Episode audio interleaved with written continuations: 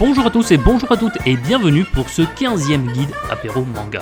Merci à tous ceux qui vous sont fidèles, bienvenue à tous ceux qui écoutent peut-être pour la première ou la deuxième fois cet épisode du guide apéro manga.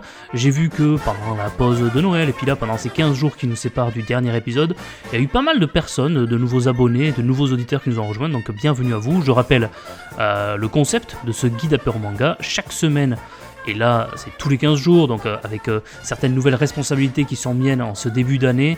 Ça va être soit chaque semaine, soit tous les 15 jours, mais je vais être en tout cas assez régulier pour ces guides apéro manga. Je sélectionne 5 mangas que j'ai lus euh, pendant la semaine ou dans les 15 derniers jours. Je les classe de celui qui m'a le moins touché à celui qui m'a fait le plus d'effet, qui m'a procuré le plus de plaisir euh, dans les 5 tomes que j'aurais sélectionnés. Il y en a que j'écarte, mais cette fois-ci non, parce que je n'en ai lu que 5 depuis le 14e guide apéro manga. Alors on est en plein festival d'Angoulême, donc je souhaite un excellent festival d'Angoulême à tous les professionnels, les bénévoles et les visiteurs. Donc voilà, amusez-vous bien, profitez des expositions, des conférences, de discuter entre passionnés, de discuter également avec les maisons d'édition. Voilà, donc euh, profitez bien de ce festival d'Angoulême. Moi je n'y suis pas cette année, je l'ai déjà fait, j'avais trouvé euh, super ce moment. Euh, je referai peut-être dans les années euh, à venir, mais là voilà, cette année je n'y suis pas. Et on va de suite commencer donc ce 15e guide apéro manga en vous présentant évidemment les 5 séries dont on va parler aujourd'hui. Donc aujourd'hui on va parler du tome 14 de Yawara, on va également parler du tome 2 de la série française Silence, on va également aborder le tome 5 de Boko Stratège, le tome 1 de Peleliu Kaiden, et enfin euh, l'événement de ce festival d'Angoulême, l'événement de ce début d'année, la sortie de DRCL de Shinichi Sakamoto, euh, l'auteur bien connu de Innocent, et qui revient pour adapter le très célèbre roman Dracula de Bram Stoker.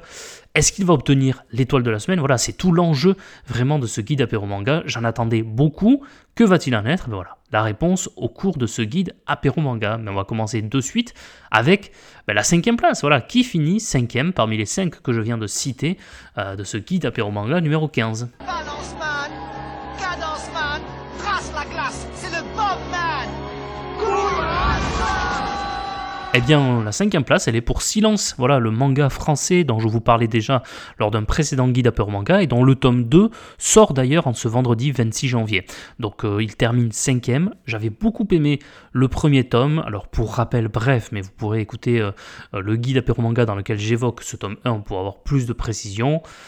c'est un village qui est coupé du reste du monde, et des monstres sont menaçants, et donc bah, dès qu'ils font du bruit, ils se font tuer, les villageois et le jeune Lame. Et donc ont développé euh, forcément une manière de parler en langage des signes pour bah, éviter la menace de ces monstres, jusqu'à ce qu'un jour, eh bien, ils découvrent, euh, par l'entremise d'une personne, qu'il est possible euh, de combattre ces monstres. Il est tout à fait possible de combattre ces monstres. Et donc, bah, ça va être une révolution pour eux. Et dans ce tome 2, voilà, on suit et on continue euh, d'explorer euh, cette femme qui est venue les aider. Et donc, cette femme leur dit qu'il faut se rendre dans un endroit qui s'appelle Haut-Fort, une mystérieuse citadelle qui serait la seule chance de survie pour l'âme et ses compagnons. Et donc, bah, ils lui font confiance, même s'ils savent pas trop pourquoi ni s'ils ont raison de le faire, mais ils se dirigent voilà, vers ce chemin du haut fort, avec toujours la menace des monstres, voilà, pas mal de péripéties. J'ai trouvé peut-être un peu moins euh, génial que le tome 1 que j'avais beaucoup aimé. Euh, malgré tout, il y a des dessins quand même très originaux, très particuliers. Je trouve que euh, le découpage est très bon. On comprend très bien euh, les combats, les actions qui sont menées. voilà, il y a quand même toujours beaucoup de qualité dans ce manga. je rappelle dessiné et scénarisé par Johan Vornier. C'est une lecture très agréable avec voilà pas mal de combats, de nouveaux personnages, des armures, des techniques qui sont développées dans ce tome 2 et encore une fois des planches vraiment très belles. On est parfois avec des planches et des dessins sommaires, simplistes, mais avec un trait quand même très précis. Et euh, voilà, là je tombe euh, par hasard sur une planche avec un personnage en particulier, c'est vraiment très beau. Donc euh, oui, je trouve que c'est une vraie réussite que ce manga silence le tome 2, et j'ai hâte pour vous dire de lire le tome 3. On va passer maintenant de suite à la quatrième place. Alors si je peux me permettre de te donner un conseil, c'est oublie que t'as aucune chance, vas-y fonce. On sait jamais, sur un malentendu ça peut marcher. Bien, la quatrième place, elle est pour Boko Stratège. Boko Stratège, le tome 5. Vous vous souvenez, le tome 4, lors d'un précédent épisode, je l'avais même retiré de la sélection parce que j'avais trouvé qu'il ne faisait pas avancer euh, énormément l'histoire. Bon, là je trouve que ce tome 5 ne fait pas davantage avancer l'histoire, mais j'ai préféré. Voilà, j'ai préféré ce qui se passe avec ces charges de cavalerie, ces stratégies qui sont menées vraiment de manière très, minutieuse. J'ai beaucoup aimé également les rapprochements qu'on peut faire avec la série Kingdom. Pour ceux qui suivent la série Kingdom, cette série de Poco Stratège qui, je rappelle, est chez euh, Vega Dupuis, euh, scénarisée par Sakemi Kenichi et dessinée par Hideki Mori. Euh, une édition vraiment très belle de Boko Stratège en plus grand format, pas le format poche habituel. Donc l'édition est vraiment très belle, de bien profiter des dessins qui sont somptueux et très réalistes. Voilà, la différence avec Kingdom, j'ai déjà dit, mais c'est qu'on a un côté plus historique et plus réaliste que peut-être que dans Kingdom, mais on a quand même euh, beaucoup de, de, belles planches, de belles stratégies, et là en plus une tribu des enfants qui va s'agrémenter euh, à ce tome 5 et qui fait peut-être que je l'ai classé un peu mieux que le tome 4. Mais voilà, donc euh, le tome 5 de Boko Stratège qui finit quatrième de ce guide apéro manga. Et on va passer maintenant au troisième, le troisième de ce guide apéro manga numéro 15. Vous Non, pas encore, pas encore. Ne me brusquez pas, hein, vous ne me brusquez pas. Le troisième, c'est Yawara. Voilà, Yawara, le tome 14. On continue avec cette série de judo, je vous en avais déjà parlé, du tome 13 justement. De jeune fille qui est entraînée depuis toute petite par son grand-père pour être une grande championne de judo. Elle y parvient, elle remporte tous les championnats nationaux, internationaux, olympiques. Franchement, dès qu'elle s'y met, bah, il n'y a, pas de, a pas de concurrence possible.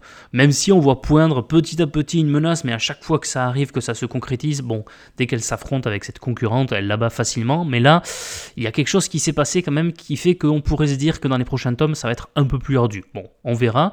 Je sais qu'il y a 20 tomes en tout qui sont parus au Japon, parce que c'est une série euh, des années 80, hein, depuis la fin des années 80 en Japon, de Naoki Urasawa, euh, chez Kana. Euh, et là, donc, on en est au tome 14. Il y a le tome 15 qui vient de sortir. Voilà. Donc, j'espère que je vais pouvoir le lire très rapidement et vous en parler.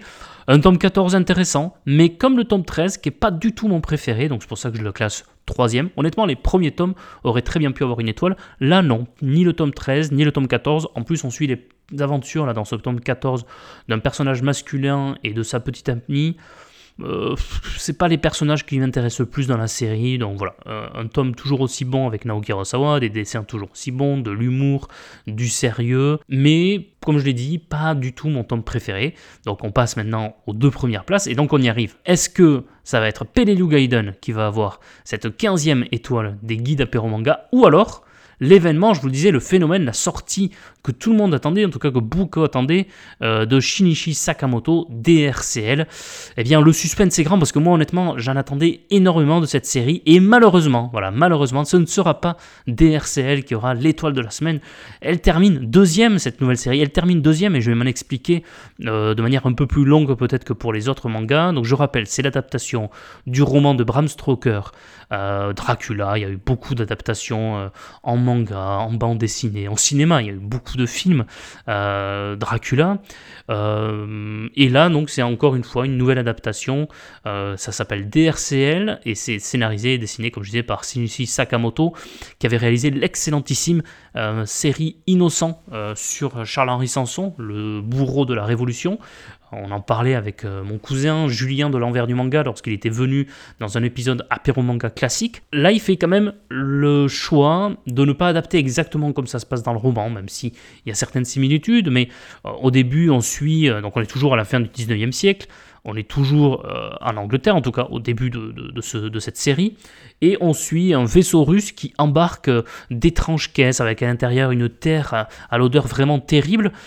la traversée s'est faite de manière très périlleuse, avec euh, des morts, un étrange fantôme, et lorsqu'il arrive en Angleterre, c'est une épave, et à, la tête de ce bateau, c'est un cadavre qui tient le gouvernail donc stupeur générale, et en même temps se développe euh, dans un cimetière de la ville, euh, près d'un prestigieux établissement Whitby, euh, quatre élèves de ce prestigieux établissement qui assistent à une scène terrifiante, un de leurs camarades est capturé par une bête mystérieuse. Et seule Mina Murray, qui est la fille de l'établissement, dont tout le monde se moque, tout le monde se moque d'ailleurs pour son côté féminin, parce que c'est une fille, personne ne comprend qu'elle soit là, tout le monde la rejette, ce qu'il n'y a pas dans, dans, le roman, par exemple.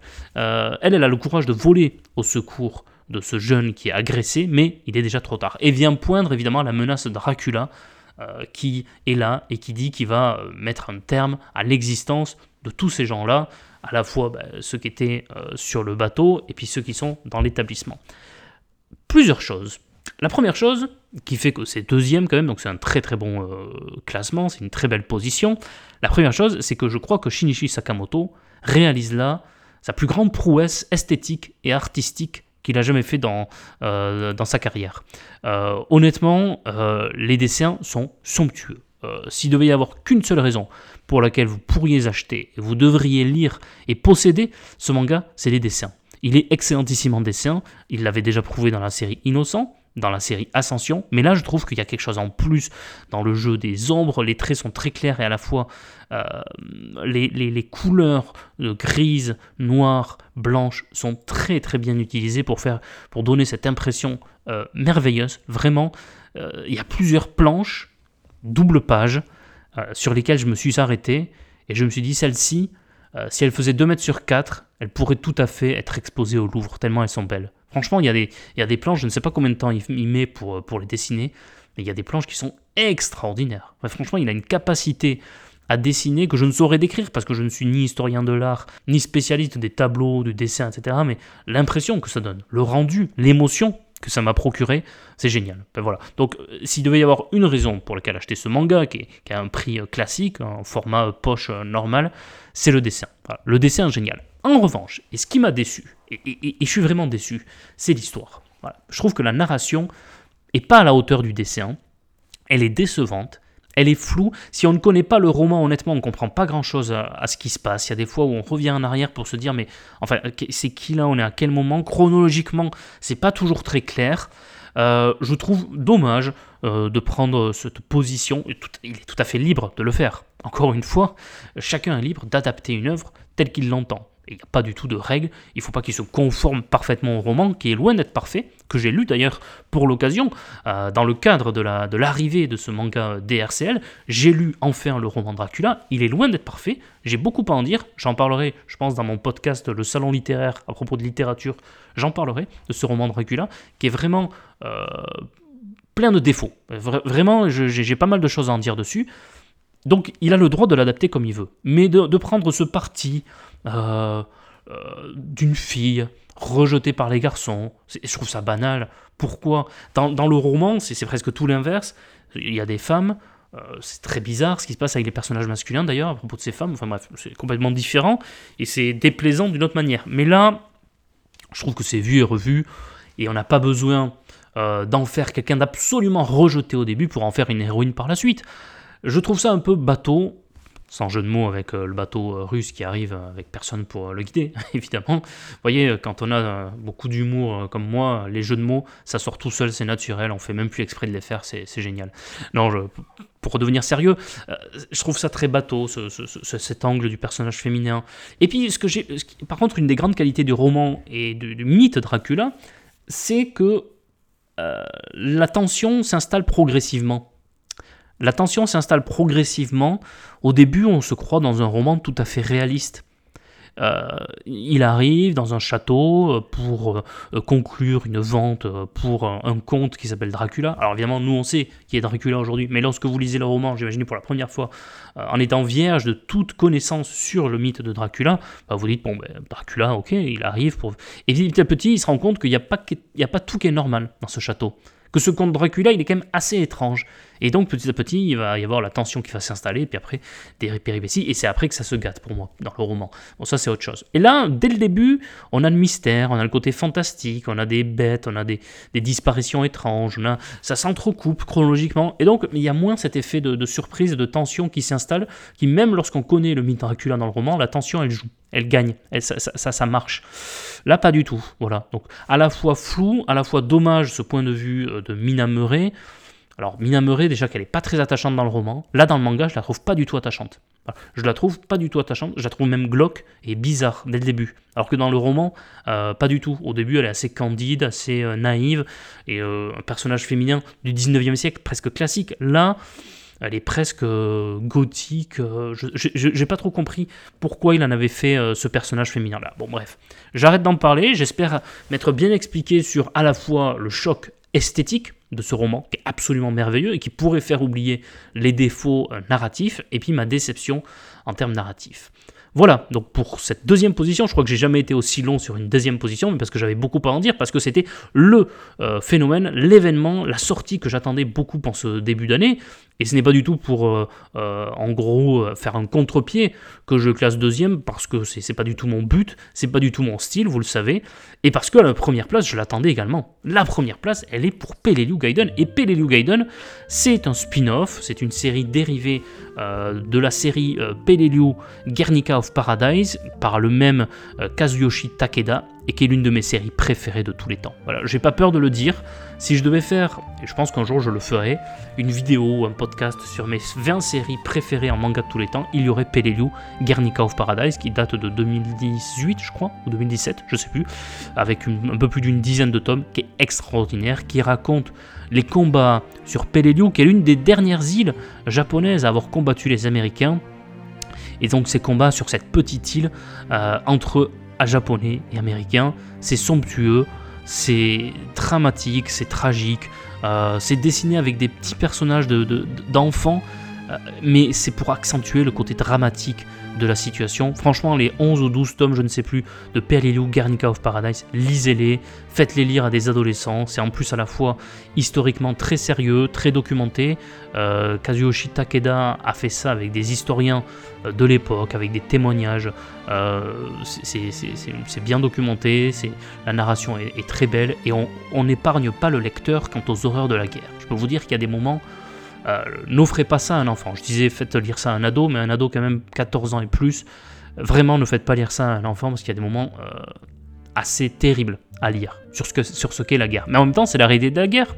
Et là, euh, dans Peleliu Gaiden, on revient sur l'île de Peleliu avec plusieurs récits dérivés de l'histoire de Peleliu, Guernica of Paradise, mais avec les mêmes personnages. Alors, il y a certains nouveaux personnages, comme le côté américain, que l'on voyait pas forcément dans Peleliu Gaiden, dans Peleliu, pardon, Guernica of Paradise, mais là, avec des personnages que l'on connaît, avec à certains moments de la série, ben, on les prend, et des choses qui n'étaient pas racontées, ben, on les raconte. En fait, ça permet de, de compléter la lecture de Guernica of Paradise et à la fois de donner envie de s'y plonger. C'est ça qui est très bien en fait dans cette série, c'est que vous pouvez tout à fait la lire avant, il y aura 5 tomes, je, ne l'ai pas dit, mais elle date de 2022 au Japon, cette série.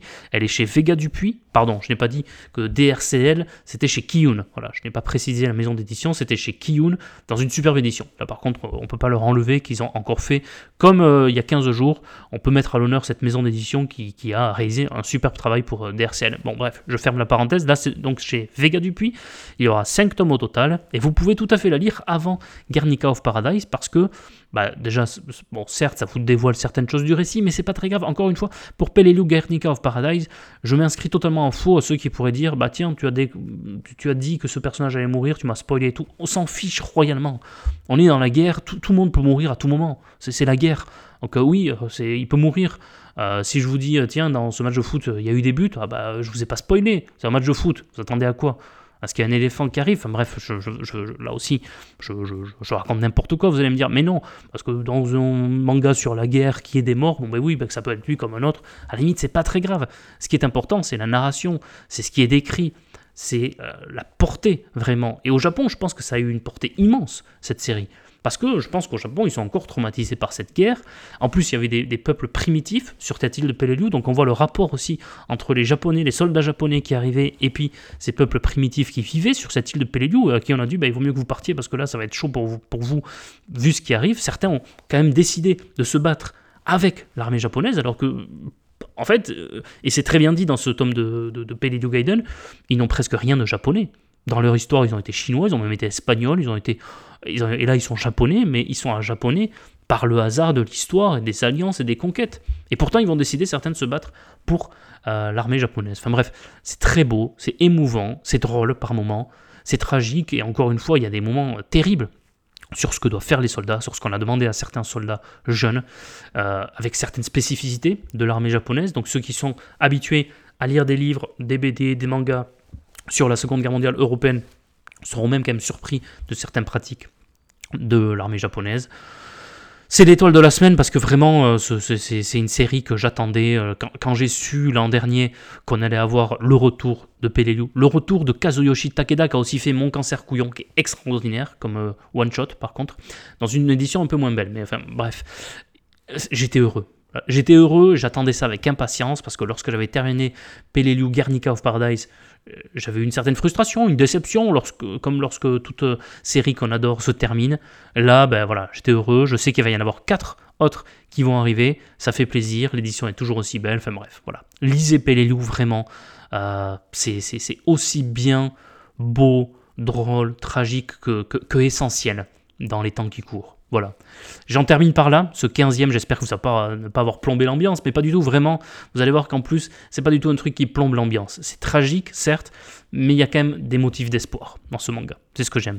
Euh, voilà. Donc j'en ai terminé. Je dis beaucoup de fois le mot voilà. Je sais pas si vous en êtes rendu compte, mais euh, l'autre jour, en fait, pour une vidéo de, YouTube, euh, j'ai mis un système de, reconnaissance vocale textuelle pour que je puisse mettre des sous-titres. Et donc après, je, je relisais le truc. Et je me suis rendu compte que j'ai peut-être dit 50 euh, fois le mot voilà, alors que parfois ça n'avait aucun intérêt, aucun sens dans la phrase. Et je, l'ai refait très certainement dans, ce podcast, peut-être que vous en êtes rendu compte, mais c'est affreux. Lorsqu'on fait ça, faites le test un jour, euh, enregistrez-vous à parler euh, comme je fais avec des personnes qui vont vous écouter ou pas, et ensuite mettez le, système, je ne sais pas si ça vous intéresse ce que je vous raconte là, l'épisode est terminé, hein, vous pouvez mettre stop, vous pouvez passer à la suite, mais mettez un système de reconnaissance euh, textuelle et vous allez voir euh, euh, les, mots, les tics de langage qui vont beaucoup plus vous apparaître en lisant ce que vous dites. Et pour moi, ça a été terrible. J'essaye de faire un effort de ne pas dire voilà un petit peu, des choses qui n'ont aucun sens dans la phrase que j'utilise. Ça permet aussi de, de progresser. Et c'est toujours bien de progresser à tout âge, même quand on n'a pas forcément besoin, comme moi, mais en fait, bon, je rigole. Allez, j'en termine par là, là je raconte n'importe quoi depuis deux minutes, mais faites-le un jour le test, ça m'intéresse. Bon, bref, comme toujours, n'hésitez pas à aimer, partager, à commenter cet épisode, à vous abonner sur les plateformes que, que vous utilisez. Je pense pas à le faire forcément chaque fois en fin d'épisode, mais euh, c'est important pour euh, déjà donner envie et faire connaître à d'autres le podcast, et puis surtout de commenter. Moi, ça me permet également de savoir ce que vous lisez. Et, ça, ça m'intéresse. Mais si, vous n'avez pas l'habitude de, mettre des commentaires sur Spotify ou Apple Podcast, je ne sais pas où est-ce que vous écoutez, ah ben, rejoignez-moi sur mes réseaux sociaux, que ce soit Twitter ou Instagram. Vous pouvez me retrouver avec Apéro Manga, tout simplement. Et euh, contactez-moi, euh, j'adore euh, échanger avec les gens sur les lectures qui peuvent avoir. Et puis je suis toujours sur YouTube avec ma chaîne littéraire Mémoire d'Adrien, mais sur laquelle je parle également très souvent de manga. Donc si ça vous intéresse, venez. Et puis dernière chose, si vous êtes encore là, déjà c'est que vous êtes courageux de m'avoir écouté euh, presque 25 minutes, donc euh, bravo, merci. Et puis voilà, dernière chose, j'ai lancé avec mon cousin Julien, ceux qui avaient apprécié euh, sa venue dans Apéro Manga, j'ai enregistré avec lui le tout premier épisode d'un tout nouveau podcast qu'on a lancé, ça s'appelle Panache et Culture. Tous les trois mois, on va choisir une thématique et on va euh, parler, évoquer la manière dont toutes les cultures évoquent cette thématique. On va parler de littérature, pas de, pop culture, comme euh, nos chers amis du, du et je leur fais un petit salut euh, amical et un clin d'œil amical à travers cette dernière recommandation. Pas la pop culture, mais vraiment toutes les cultures. littérature, qu'elle soit classique ou contemporaine, cinéma, séries, bande dessinée, manga, jeux vidéo, jeux de société, mais pas seulement, également la cuisine, la gastronomie. Julien est cuisinier, je pense qu'il aura beaucoup de choses à nous dire sur différents éléments de la culture à travers les thématiques qu'on abordera, mais également les modes de vivre, euh, vestimentaire, tout, tout, tout, vraiment, toutes les cultures, il n'y aura aucune limite s'agissant des cultures que nous évoquerons dans Panache et Culture. Dans le premier épisode, nous avons évoqué l'épopée napoléonienne, tout ce qu'il faut avoir vu, lu, écouté, joué, etc. sur l'épopée napoléonienne. Ça dure 3 heures, mais pouvez l'écouter en plusieurs fois, de toute façon c'est tous les trois mois, donc vous avez le temps jusqu'au prochain épisode. Et on a essayé d'être complet, mais c'est pas possible. Par exemple, il y a eu 1000 films sur Napoléon. On a évoqué les principaux de 1927, du, muet noir et blanc de 1927 qui dure 6 heures au Ridley Scott avec Joachim Phoenix de 2023. On a évoqué également de la littérature, mais là c'est pareil. Depuis euh, le 5 mai 1821, la mort de Napoléon, plus d'un jour non, pardon, plus d'un livre par jour qui sort sur Napoléon. Donc on ne peut pas tout évoquer. Et puis on a eu un invité exceptionnel. Un invité exceptionnel qui est Joachim Murat, le descendant lui-même du maréchal Murat, maréchal de France, beau-frère de Napoléon et roi de Naples. Vous voyez, on commençait avec un très beau parrain. Voilà, donc ça s'appelle Panache et Culture. Vous pouvez le retrouver sur toutes les applications d'écoute, euh, Spotify, euh, Apple Podcast, Deezer, etc. Si ça vous intéresse, je vous mettrai le, lien d'ailleurs euh, dans la description de cet épisode. Et puis vous pouvez également nous retrouver sur Twitter et Instagram en tapant Panache et Culture. Panache Culture, pour l'instant, ne fait pas partie du collectif de l'imaginaire, mais moi, j'en fais toujours partie, avec Apéro Manga, avec le salon littéraire.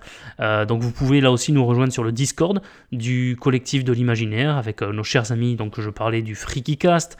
on a également Dams sur la route encore. On a les contes de la Blues avec l'ami Ikalan. On a toujours PCF Manga avec euh, Joe, Max et Doz, que vous connaissez très bien sur ce podcast. Et puis, on a l'envers du manga, avec son manga club, que vous pourrez retrouver, même si ça va un peu changer de format, mais il va toujours continuer son manga club avec Julien, donc que vous connaissez également sur ce podcast. Voilà, c'est un épisode vraiment très long, j'en suis désolé euh, pour ceux qui ont écouté jusqu'au bout, mais j'avais beaucoup de choses à dire, et puis euh, voilà, je suis bavard. Euh, c'est pour ça que j'essaye parfois de me limiter aux 20 minutes ou voire aux 15 minutes. Parce que je sais que si je commence à parler, je m'arrête pas. Et vous voyez, là, je pourrais encore continuer à vous parler pendant des heures. Mais vous allez vous dire, en fait, ça fait depuis 15 minutes qu'il nous dit absolument n'importe quoi et qu'il n'a rien à nous dire. Et vous avez raison. Et vous avez raison. Donc j'espère que vous n'êtes pas Angoulême. Ou alors, si, encore mieux. Euh, après, j'arrête, promis. Si vous êtes à Angoulême, euh, peut-être que grâce à moi, euh, les trajets, les queues et les files d'attente dans les dédicaces euh, vous apparaissent plus courtes grâce à moi ou à cause de moi. Donc ben, de rien si vous êtes à Angoulême. Et puis surtout, encore une fois, passez un excellent festival. Bonjour à tous mes amis qui y sont. Bah, déçus de ne pas pouvoir les voir évidemment, mais ça sera pour une prochaine fois. En attendant, prenez soin de vous, lisez les mangas. Et puis à très bientôt pour le 16e guide apéro manga. Et celui-là, je vous promets, il sera historique. Et un peu plus court, ça c'est sûr. Thank you.